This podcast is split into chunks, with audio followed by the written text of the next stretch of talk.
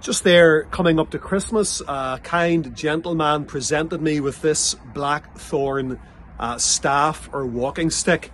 And I'm very thankful for it. You know, over the years, many farmers and people from a rural locality in Northern Ireland have prided themselves in owning a good blackthorn walking stick. Very stiff, very rigid, and uh, well known in this part of the world. And of course, the Word of God has a lot to say about the staff. We often think of the psalmist, Psalm 23. David said concerning the Lord, Thy rod and thy staff, they comfort me. And often the shepherd would have had a staff in one hand and a rod in the other. The staff or the crook was used to draw the sheep back into line if it wandered or went astray or fell into a ditch. The rod was used to beat away maybe through if there were thorns or thistles or briars to beat a way through and to provide a pathway, or also to fend off any would be attackers. But there's a little verse that I want to leave you with in the book of Hebrews, chapter 11, Faith's Great Hall of Fame. Hebrews chapter 11, it's found in verse number 21, and so I'm just going to read the verse to you from the Word of God. It says, By faith, Jacob, when he was a dying, blessed both the sons of Joseph, that's Ephraim and Manasseh, and worshipped, leaning upon the top of his staff. Jacob, whenever he was dying, by faith, blessed the two sons of Jacob, and all the while he was leaning upon his staff. You read about that, Hebrews 11:21. Back in Genesis chapter 49, we have that very vivid account of what the author of the book of Hebrews is speaking about. Jacob is an old man. His life is drawing to a close. And so he calls his sons around his bed and he sits up and he begins to impart prophecies and pronounce blessings upon his sons who will be the, the leaders of what would become the 12 tribes of Israel. And the book of Hebrews, chapter 11, 21, adds that little bit of detail that he did that whenever he was dying and he worshipped leaning upon his staff. And so Jacob maybe sat something like this with his chin on the staff, leaning upon his staff and there's an old Jewish custom, we're told, that whenever a young man from a, a, Jewish or a Hebrew home was setting out on his life's journey, sometimes he would have been presented with a staff. And that staff, like Moses' rod, would be like a companion throughout life's journey.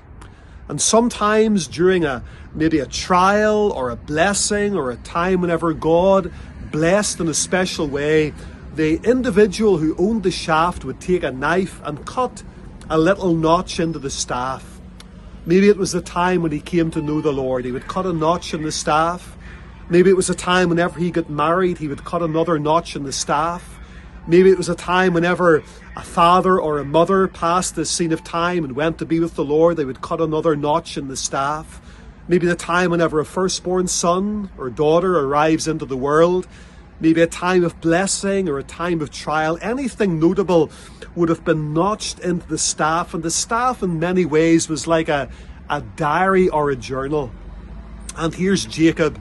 He's an old man and he worships God leaning upon his staff. And as he looks down the staff, he sees all of these little notches cut down to the staff and he's able to look back at the end of life's journey. He's dying, he's going from this world into the next, and he's able to worship God, leaning upon that staff. Because as he looks down through that staff, if the custom was held true in his life, he can see all of these notches, all of these nicks, and he maybe remembers the day that he made that particular mark, or that mark, or that mark.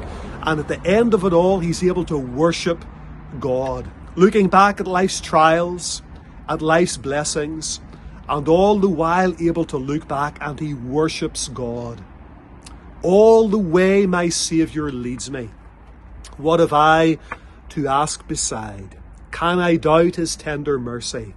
Who through life has been my guide. There will come a time whenever every child of God, we trust we'll be able to look back on life's journey and worship God and bless the name of our God and be able to testify that through every trial, through every temptation, and every moment of life, the Lord has been there. And I can look back through history, through life's journey, and worship God and bless God. And I trust pass on something of that blessing to my children, to my family, to my offspring. By faith, Jacob blessed the sons of Joseph and he worshipped God leaning upon his staff. Our God is faithful and may the Lord bless you today. Maybe you're approaching the end of life's journey.